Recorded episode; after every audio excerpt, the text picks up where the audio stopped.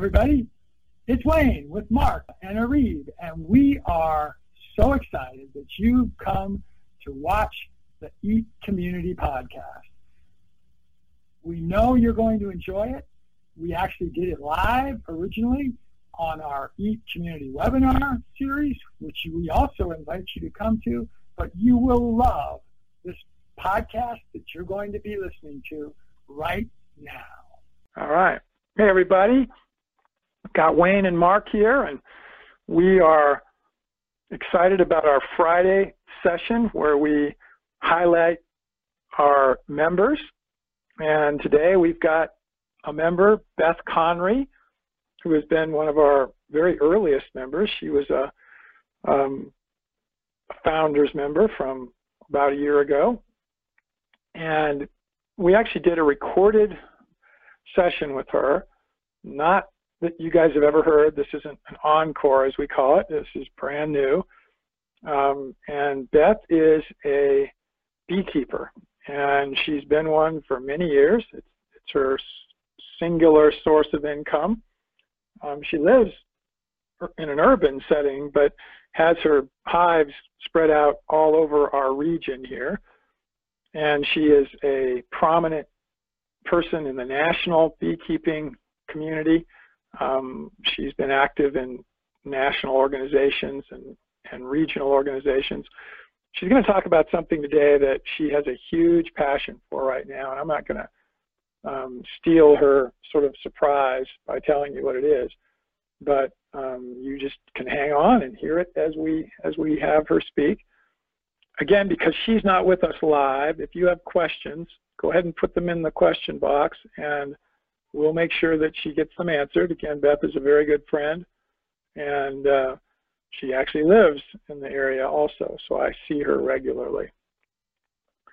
So, Mark, if you want to go ahead and cue up the video.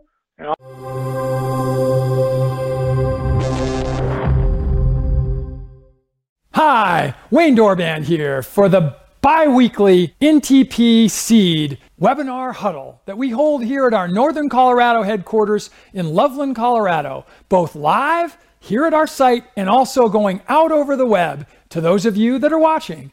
Enjoy what we have for you today. Hi, Wayne Dorband here from Northern Colorado for the Economics in Action webinar.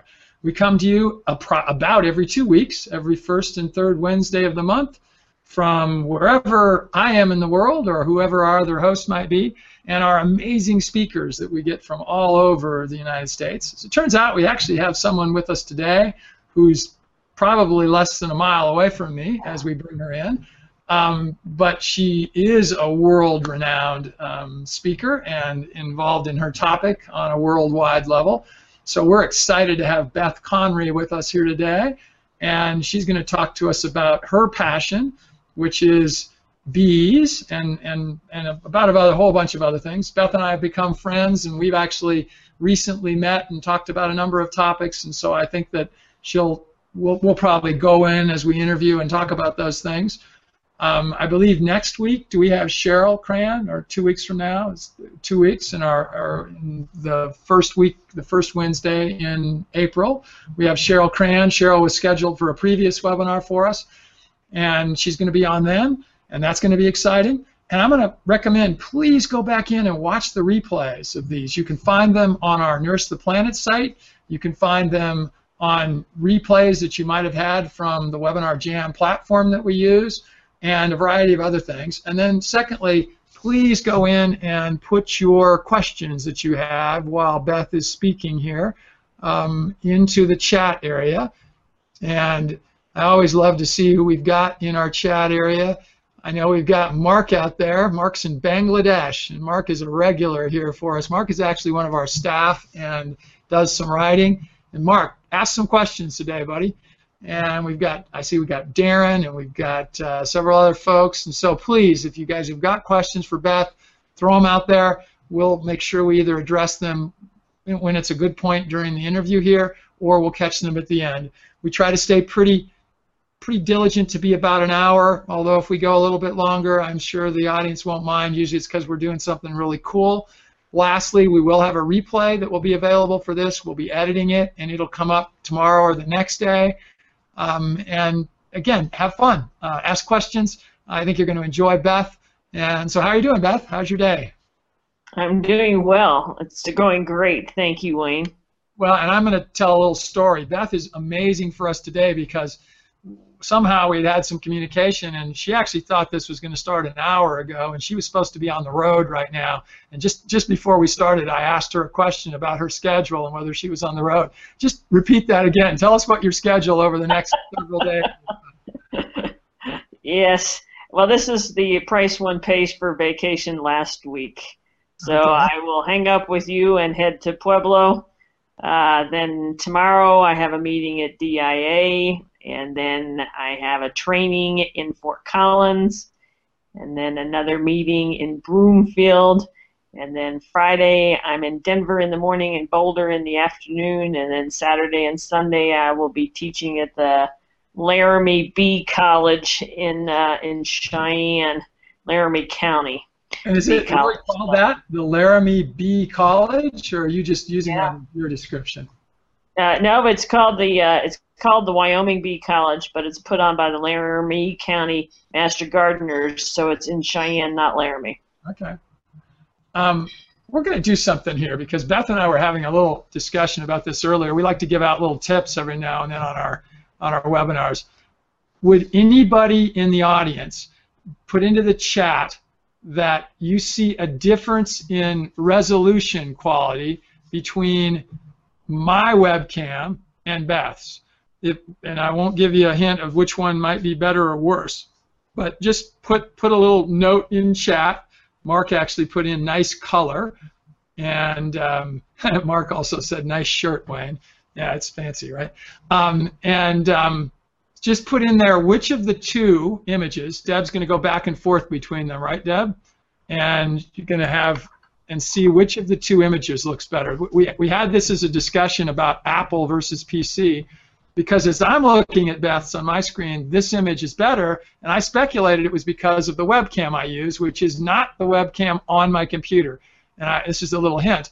We have a Logitech webcam that's a 1080p resolution that is portable. It's USB mounted. I think it's only about $100 in price, and it's amazing the quality difference between the one on mine and there. And I'm um, seeing if anybody's going to re- respond here on the chat, and then we're going to go get ahead and get started. Well, why don't you guys just respond, and we're going to go ahead and get started.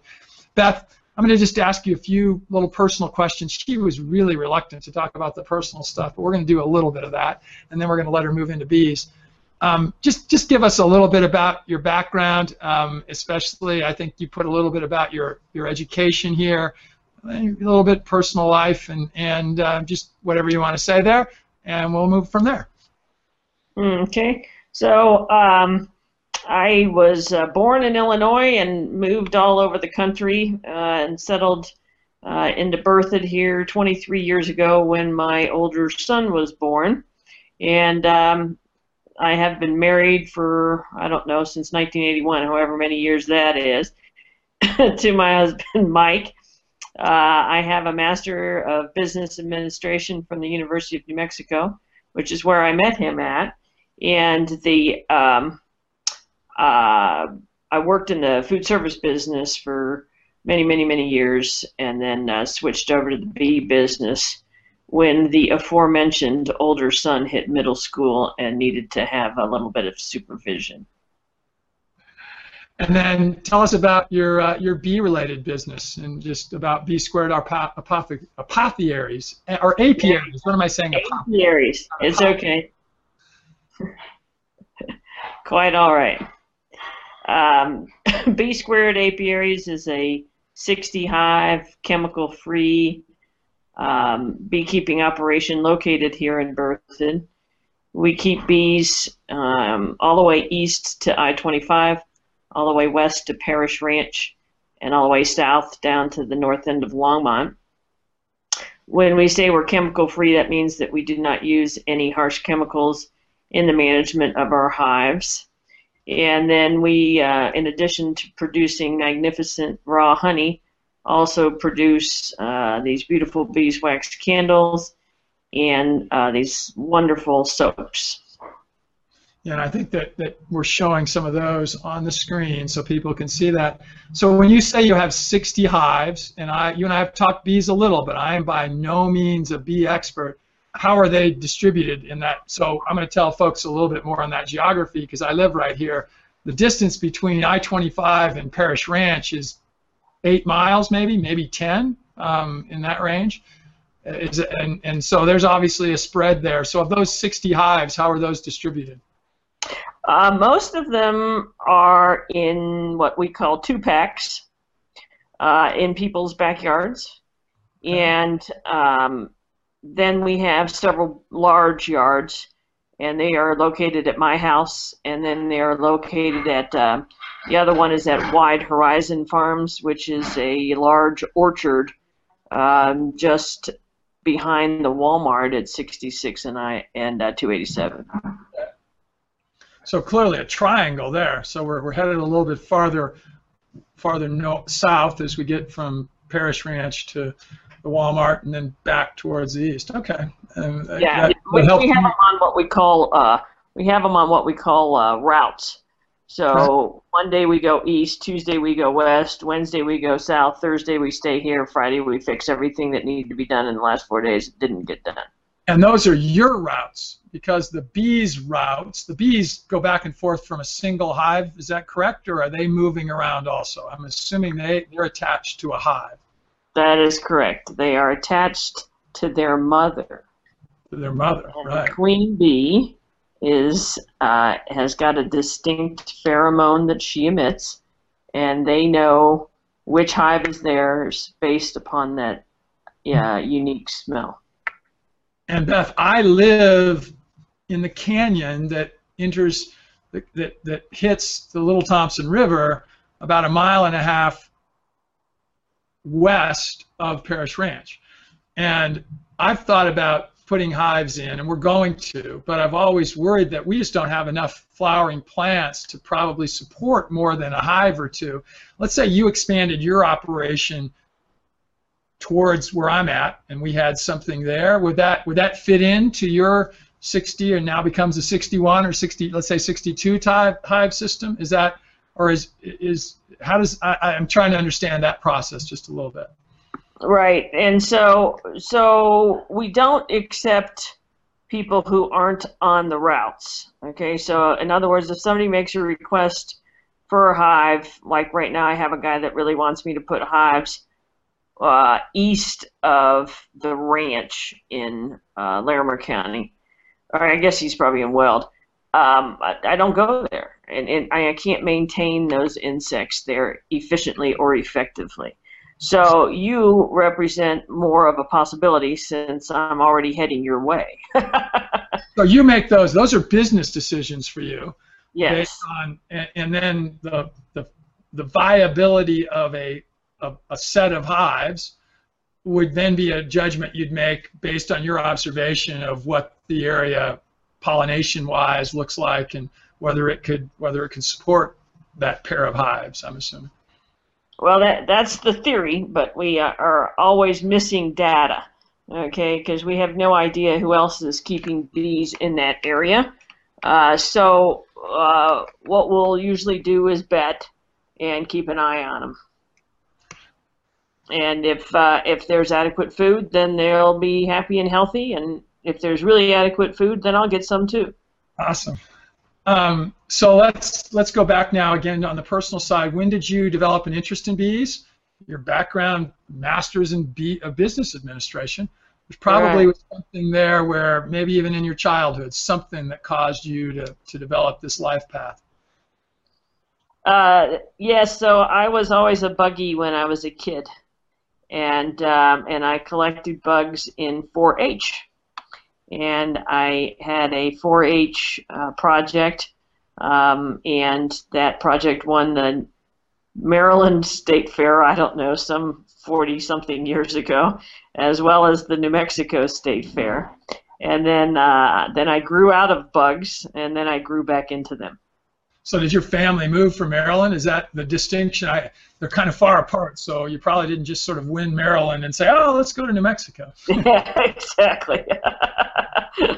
Correct. Our daughters were involved in 4-H, and our youngest in particular, and, and actually we did move too, but we she did, actually stopped her 4-H involvement when we moved from the, the Douglas County area up to Larimer County, but but she would have participated in a different 4-H establishment. By the way, message there.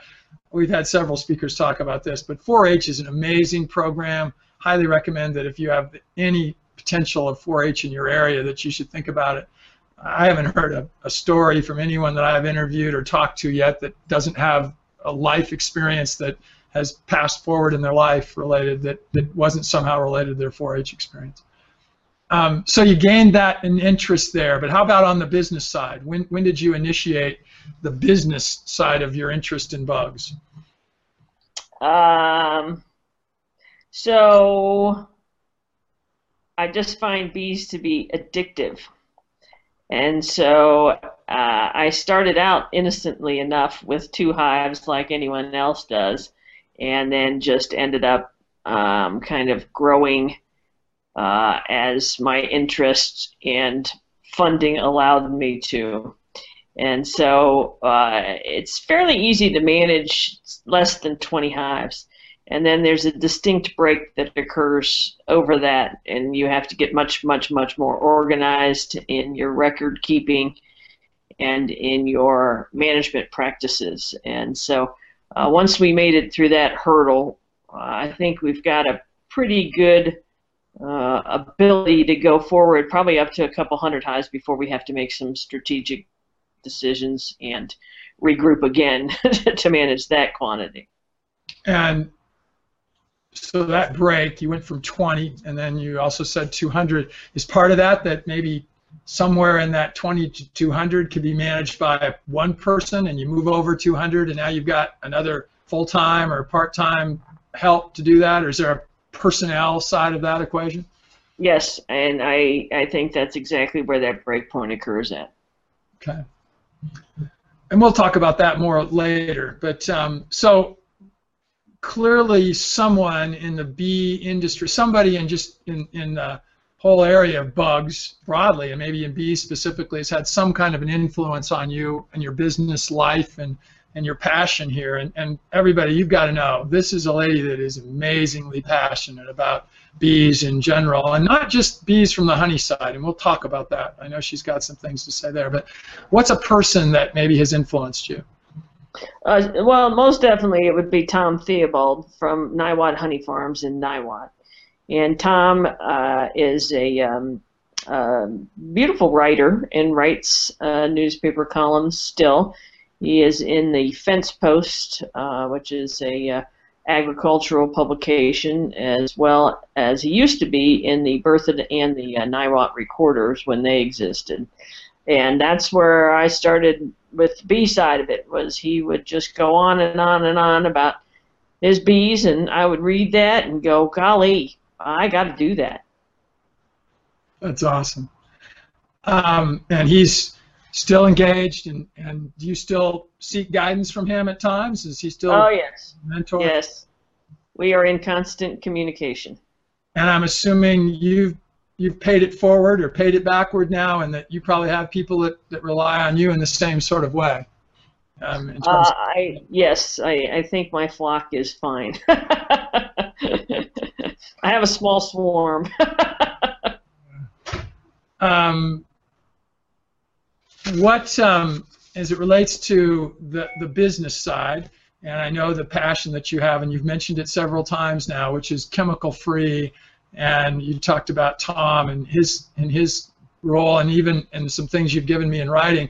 And I'm going to butcher this word, but um, neon icotinoids. Um, you mentioned that Tom is adamant about the removal of neon icotinoids, and I probably mispronounced that, so correct me on that. But I, I will correct you on that. Yes. So so the uh, the the word is properly pronounced neonicotinoids, That makes more and sense. it's probably one that you recognize once it has been pronounced correctly, but I don't understand why anybody would get that right off the bat. So you are uh, not being chastised in the least for your pronunciation of it. Uh, but uh, neonicotinoids are a, um, a systemic insecticide, and they come in many different flavors.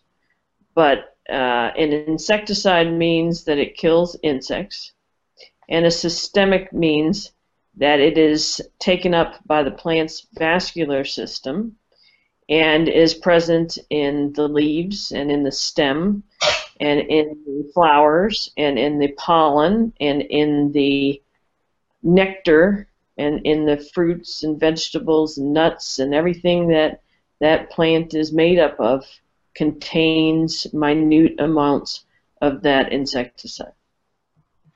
And you and I talked about systemic pesticides the other day. What are some other ones that that uh, uh, one of our listeners might have known of, just of common names and of things that would be systemic? Um, and then maybe some examples of some things that, that aren't, that are that, that are clearly pesticides. So they're a pesticide, but they're not a systemic pesticide. Uh, so um, I am not familiar with common names myself. I can tell you the scientific names of uh, many of the neonicotinoids. The most popular being something called imidacloprid. Um, it also breaks down into yet another neonicotinoid called clothianidin. Uh, there's a large bee kill incident up in Oregon uh, from a neonicotinoid called dinotefuran. And um, there's lovely names like thiamethoxam and et cetera, et cetera. But um, neonicotinoids are absolutely ubiquitous in our environment at this point in time. Um, if you buy a flea and tick collar for your dog, it has got a neonicotinoid in it. Yeah, that was going to be my next question. I'm assuming that they are ingredients in a number of different, um, again, pesticides that we use for a variety of other purposes. So you just gave one example. Do you have any others that, that people could just relate to? So you talked about flea and tick collars. What other just common chemicals that people would be using that Yeah. would be, com- you know, a combination of a lot of things? Right. Well, typically, um, typically this time of year, everybody starts seeing everything at the garden center. So you are surrounded by racks of of uh, chemical options and racks of seeds. And um, if you see something that says "will kill bugs," all bugs for the entire summer, that's a pretty good clue that you've got a systemic insecticide and that you have got one with something called a high residual value to it, which means that it's very persistent wherever you put it at and it lasts a long time. Makes sense. So let's stay on that topic because I know this is a huge passion. T- tell us about the movement that you're really trying to get towns, cities, people in those locations around the country involved in, and then why. And, and, and I think maybe it, it, you would have to have not being awake to not know that we do have a major bee population reduction going on. Um, and so let's just talk about that and then what this passion of something that we can all do without having hives and such. Correct. Well, thank you for the opportunity. So, so we have, um, I have a talk that I deliver called "Making the City Pretty," and that is, it's just a two-part message. One, reduce or eliminate your pesticide use, and two, plant flowers for bees and for other pollinating insects and other pollinators, period. Okay, because birds and bats, etc., are pollinators also. And uh, I think that within an urban environment, we have uh, an outstanding number of opportunities to create literally a bee oasis uh, where where these insects can get enough groceries to uh, survive as well as to thrive. and uh, that message is one that I am trying to to broadcast uh, nationwide, worldwide for that matter, but uh, just to let people know that that uh, they can do something. You know, you you you can plant flowers into your deck pots that are beneficial to insects, and uh, and you're going to plant flowers anyway. So why don't you kill two birds with one stone, so to speak?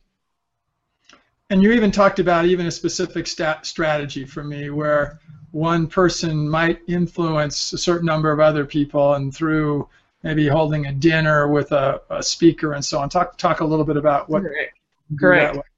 Yes, so that that actually is not my program, but that is some people um, in Boulder primarily, and it's called Bee Safe Neighborhoods.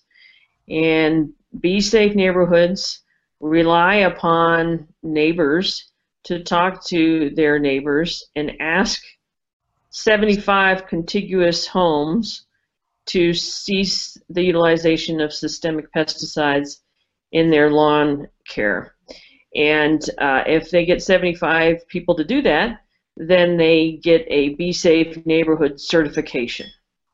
But they also have started Bee Safe communities where they are getting churches and libraries and schools and those types of properties to make the same commitment um, and uh, and establish Bee safe uh, environments uh, in those particular areas, non-residential areas.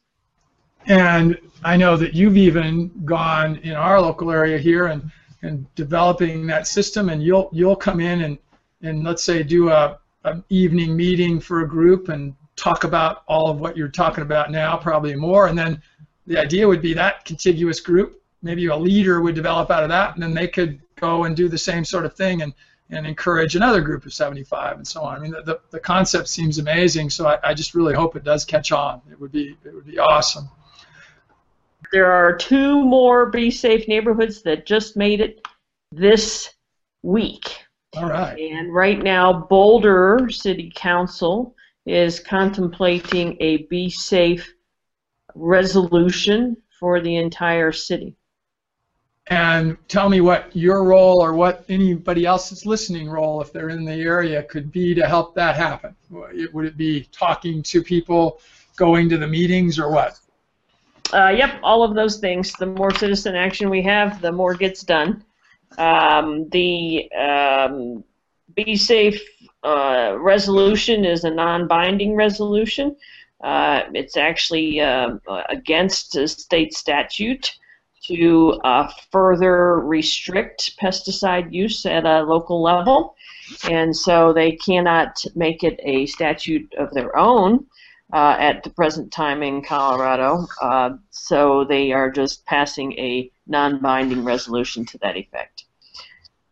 By the way, a little bit of an aside, we do have a, um, a in our little poll we did earlier, that, that it looks like people are saying my image does look better, but yours is fine. So there must. I think that Apple argument might be winning out here. Um, there you go. Well, mine came with a machine. So uh, anyway, um, again, you and I have talked about this. So how many in Colorado even? How many different varieties, species, whatever the right description would be of bees do we have? So in Colorado, we have uh, 1,111 documented species of bees. We are estimated to have 950 roughly um, resident bees. And out of all of those bees, there's only one that produces honey, and that is the honeybee. The rest of them are something called solitary bees, where they live a solitary life, uh, either in holes in the ground or holes in wood or uh, some other um, form or fashion, but they are uh, incapable of producing honey because they uh, do not have a colony that supports them. And would they sort of be pairs, or is there still a queen?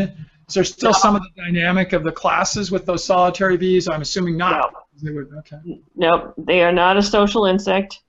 Uh, in fact, you could go so far to say as they are an antisocial insect. Uh, but uh, nonetheless, they are responsible for an inordinate amount of pollination. Many of them are very specific pollinators for very specific plants, so that the plants co-evolved uh, with the insect and vice versa. So tell us about this bee crisis that's going on, if it is that, and maybe I'm overstating it, and and what some of your thoughts about it are, and if it if we can't abate it, what are what are the potential at least negative outcomes as we move ahead? Right. So so there is um, widely regarded to be a pollinator crisis in a in general and a bee crisis in particular.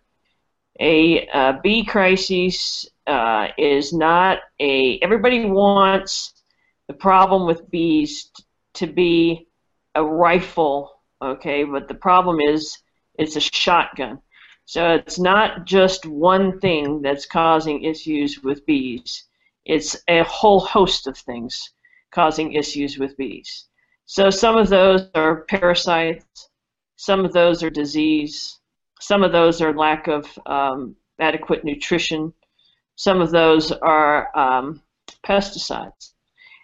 Some of those I can control because I am managing the hives. Some of those everyone can impact because they can plant flowers and they can stop using pesticides. You've you talked about just now that there are individual species of bees that literally pollinate a, a one or a small number of species. One of the common misconceptions that people have, and you and I have talked about this also, is what are not bees. So some people think about some animals that um, are not bees, and, and I don't know whether you sent this one to Deb, so I'm hoping if you did, she'll find it. You actually, I think, told me that when you're doing presentations, you show a picture of some of these um, insects that are not bees, and they're mischaracterized as such. Yes. Okay. So so many people confuse a western yellow jacket with a honeybee. They do not look physically the same, but western yellow jackets sting, um, and that is what generally leads people to believe they have been stung by a bee. But a western yellow jacket is actually a type of wasp. And you and I talked about allergies at one point too, about bees, and, and would a person tend to be more potentially um, allergic to a yellow jacket, and the, the yellow jacket is on the bottom, and the, the honeybee is on the top. Um, so, and, and the size scale is probably about right there. Those are, on my screen at least, both of them are bigger than they would be, but it's going to depend on the size of your screen. But um, what about the sting? Is there are there allergic reactions that might be different between the two types? Yes. Mm-hmm. As with any uh, sting, there's going to be differences because the venoms differ. Um, the biggest difference is that yellow jackets have the capability of stinging many times, and honeybees can only sting once and then they die. So if somebody gets stung multiple times, they know that they've been stung by a yellow jacket. And and um, you know, statistically speaking, uh, an allergic reaction occurs in approximately two percent of the adult population. A lot of people have a reaction, but not an allergic reaction. Okay. So um, back on the the concept of, of the bee crisis is such that we're having pollination crisis is the better way that you stated it, and the bee safe neighborhoods. What are some other things that that we should all be thinking about that we could do better in terms of making this a bee safe world? Um, and then and then maybe what should people think about in terms of, of beekeeping if they'd like to, to, to get involved in it themselves, have a hive, or, or multiples or so on. Okay, so I would say that um, that um, people need to support sustainable agriculture, and sustainable agriculture probably takes the form of organic, and um, and it needs, and it takes the form of local also. And in order to to have the greatest effect, um, you know, you have to shop with your wallet. And so uh, patronize uh, businesses that support that mentality for sure. Um, when we talk about, um, uh, boy, I'm going to derail my train. you don't have to wait for a train. I'm going to deliver you one. Uh, the uh, uh, any rate, with respect to, to keeping bees, I, I have kind of um, fallen back on on something that people would consider odd as a beekeeper and saying that uh, I really don't want people to eat bees right now. I want people to fix the problem. Um, we can't keep injecting more bees into this bad environment. We've got to fix that environment. And so, uh, if we can fix that environment by reducing our pesticide use and increasing the uh, nutrition available for these insects, um, in our in our landscapes, uh, whether they're agricultural, urban, or suburban, then we will be able to support more bees um, of all types, not just managed hives. And can I, as a, a homeowner, a, uh, let's just say I'm a normal urban urban lot homeowner, and I really am passionate about this, and so I want to do what all I can do, and I'm talking to my neighbors. I'm I'm eliminating the use of systemics myself. I'm trying to get my neighbors to do the same. Can I go out into my lawn and make some physical observations and see if there's fruits of my own activities? Can you see a difference in more of these solitary species or even other insects? Does that make any sense? And, and go ahead. So again, I'm thinking about becoming a beekeeper. What should I do? And just repeat that because we had lost the volume a little. Yeah, no problem. Uh, so what you would want to do is educate yourself, and the best way to educate yourself is to um, take a class. So classes are offered uh, from a variety of sources, typically beekeeping associations. And one of the things you said earlier is, is and it's beyond bees, and, and I, I didn't ask you this question, but you did actually give me a definition. You used the word sustainable and that's that's a word that I think everybody has different definitions to, and and you and I even talked about before about even using that word, but um, if if and you mentioned that people could be sustainable by buying locally, um, and and in the case of honey, let's talk about that. Um, how do we know that if I'm buying honey that I'm getting some honey that's that's not necessarily been contaminated with something. Uh, is there anything I can use? And obviously, locally, that's pretty easy. I can ask people where they're from when I buy it at a at a, a farmer's market or even at a, a store. I guess I don't know it when I go to a supermarket. But are there any honeys that I could buy at a supermarket that would confirm the sustainability that we're talking about? Um, boy, that's a Good question. There is not, at this time, a federal standard of identity for honey. Meaning that just because it says honey on the label does not mean that that is necessarily what is in the jar. They uh, are very close to the adoption of a federal standard of identity for honey. And when that comes about, at least when you buy something in the store that says it's honey, it will have to be honey. Currently, there is uh, a what's called um, country of origin labeling, and so you are able to determine if your honey is from the United States or from elsewhere around the world. Um, there is also, at the present time, a ban on Chinese honey uh, into the country due to contamination issues. Beyond that, though, if I really want to know that it's local, I'd probably either better know who I'm buying it from or it better say it on the label. And you're telling me I may not even be able to know the validity of that label. But so it probably means the safest way to me to do it is to make sure I'm buying from somebody that I know is local and I know what their their philosophy is and how they're raising their bees and such. Correct. Correct. So that leads to the question of, of it's a two parts, but one, how do you sell your honey as a as a professional beekeeper, and then how how do most how do others do it if it's means other than the ways you do?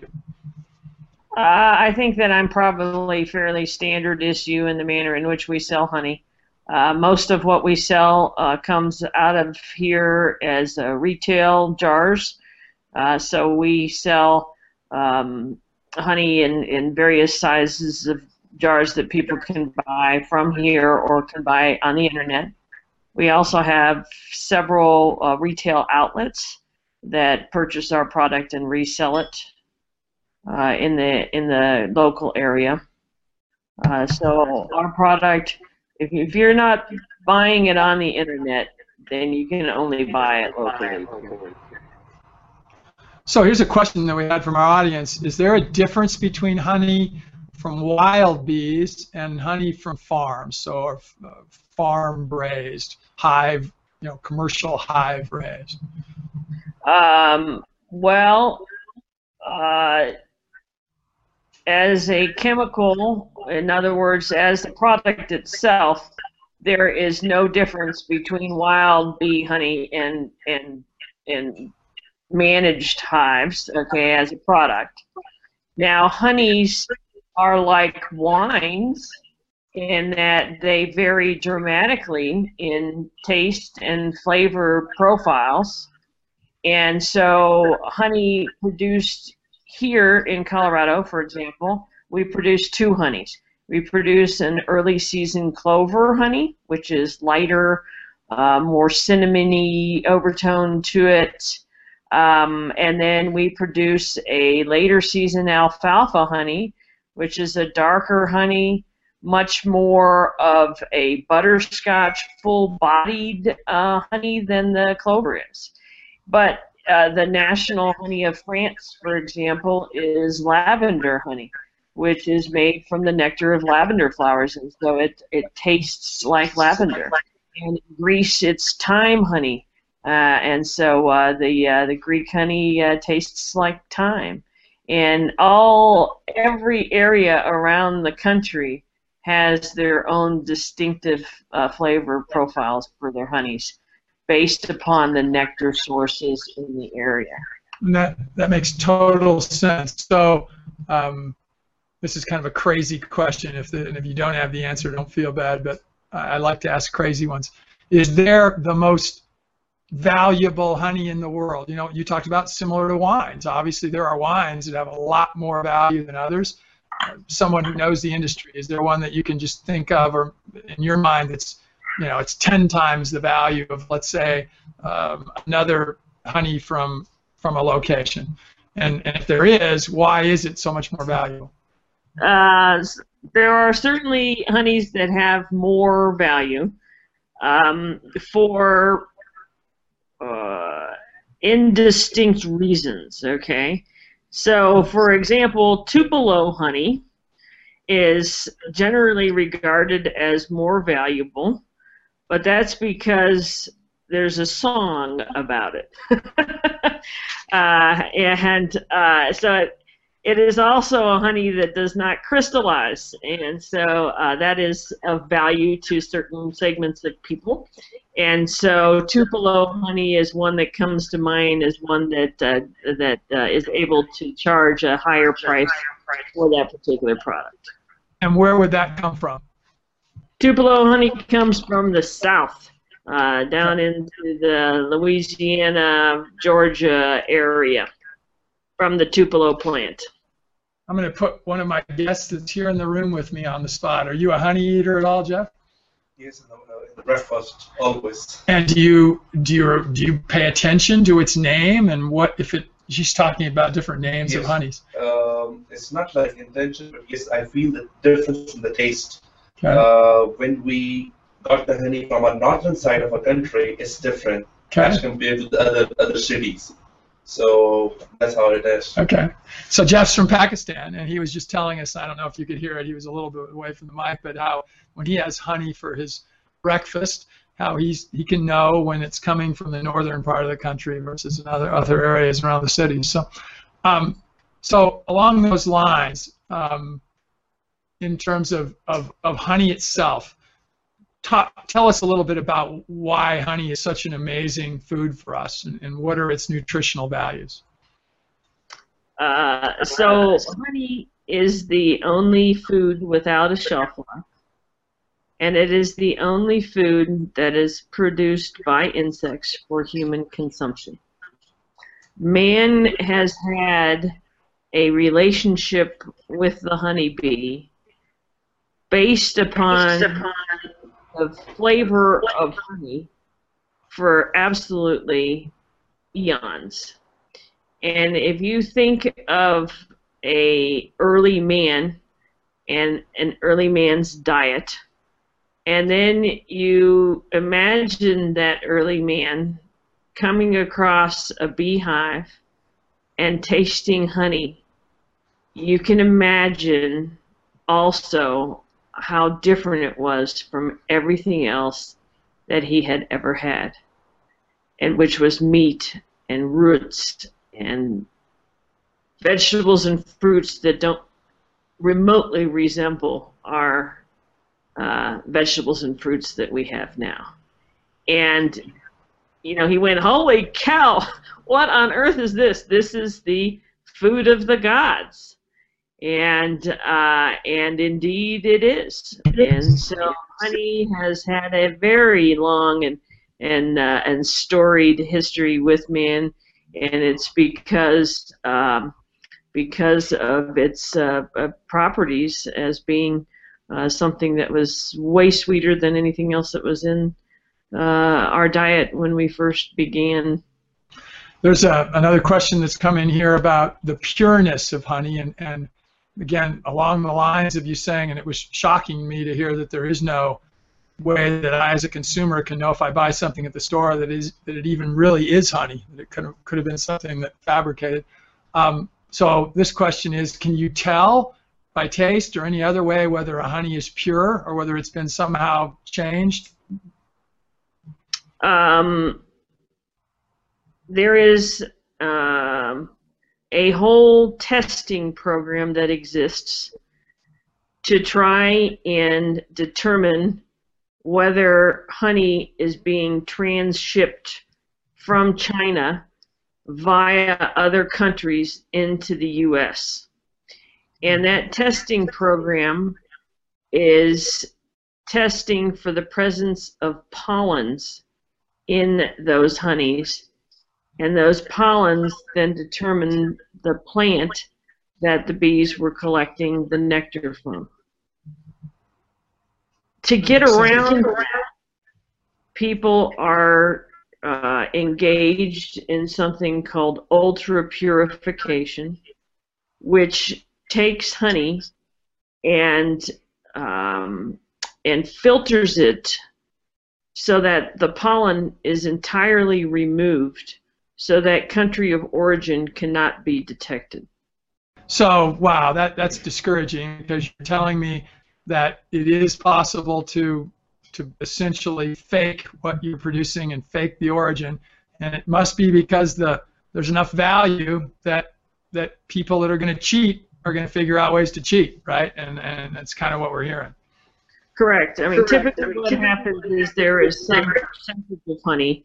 It may not be entirely honey. But sometimes you'll look on a on a package that says honey, and if you read it, it will say does not contain honey. Okay. so if nothing else, people should read just just to make sure. Well, yes. I, I'm going to open it to you, Beth, and let you tell us sort of anything you'd like to. We've got about 10 minutes left here, and then I have a couple more questions that I want to finish with. Um, so why don't we? I kind of turn it over to you. Any topic that you might want to to choose is open. Um, we haven't talked about candles, and, and Deb was showing a slide for quite a while there about your beeswax candles. certainly please tell us how they can buy from you, and, and I think we've had your web page up and so on, and and anything else, just just whatever topic you might want here. Uh, okay, cool. Uh, let's see here. Well, uh, I'll answer the first one first. So, with respect to the candles, uh, beeswax candles are the the original reason that bees were brought to this country was for beeswax. They were not brought here for pollination. They were brought here for beeswax, and they were brought here for beeswax for religious ceremonies.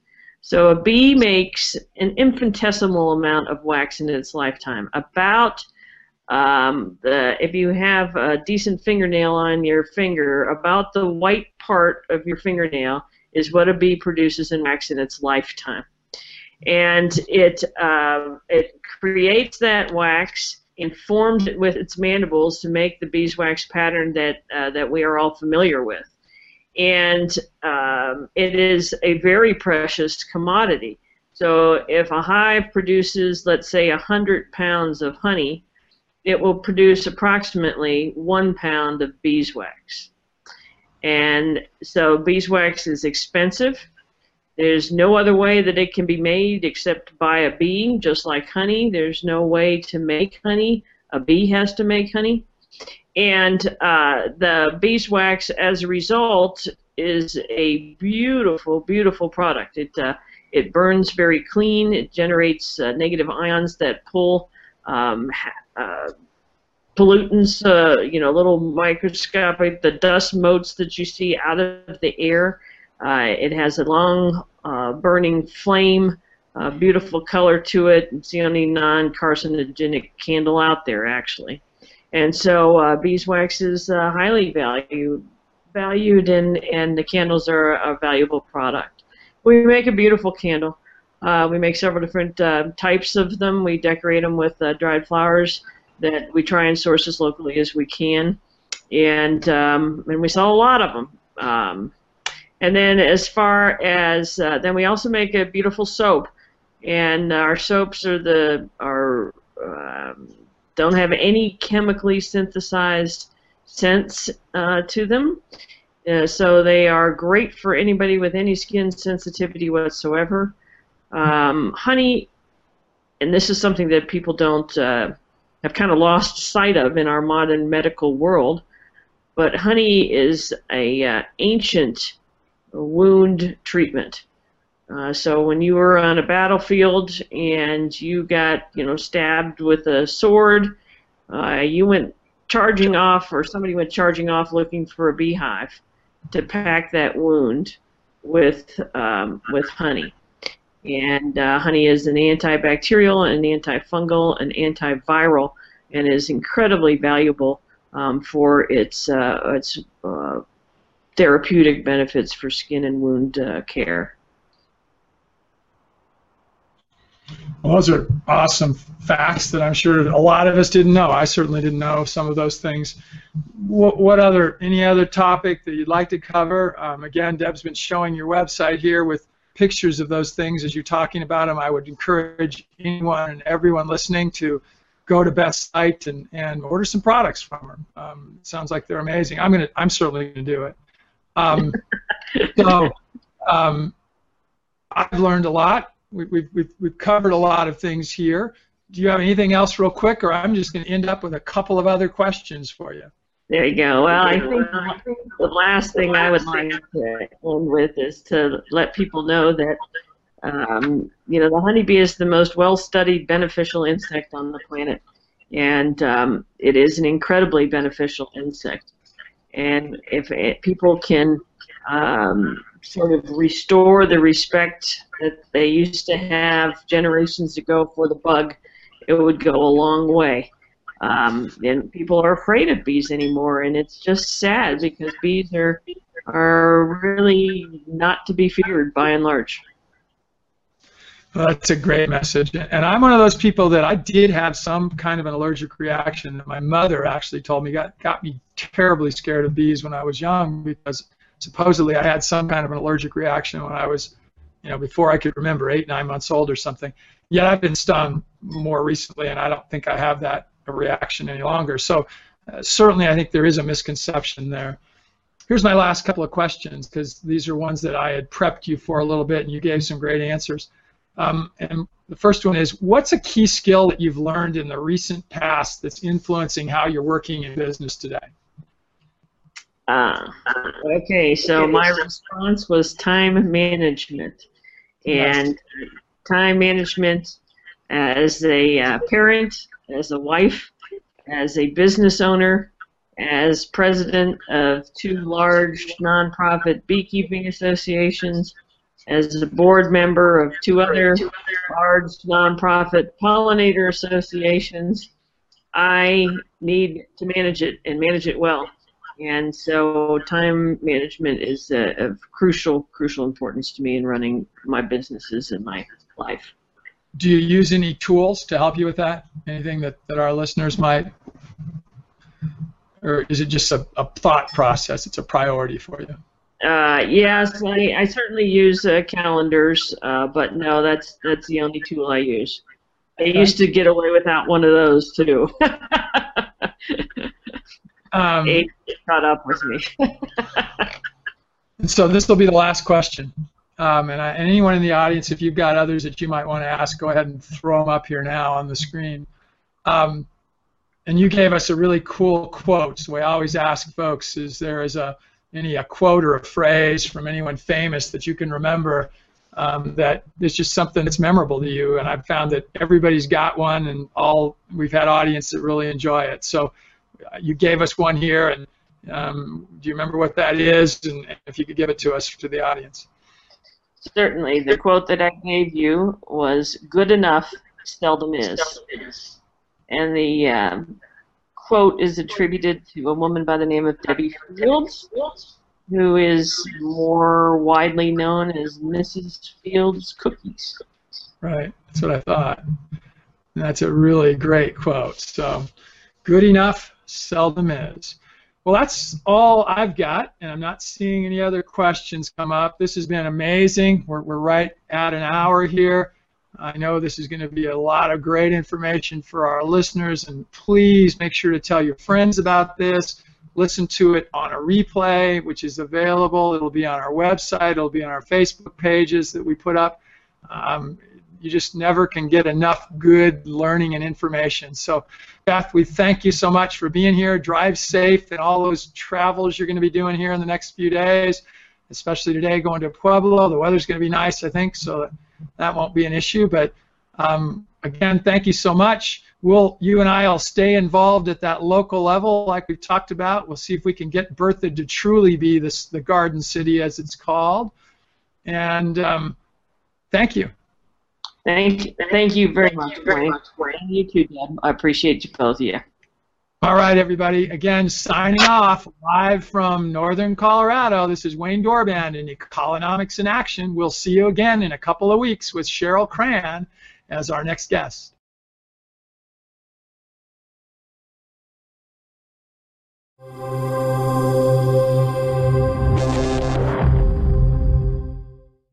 Hey, everybody.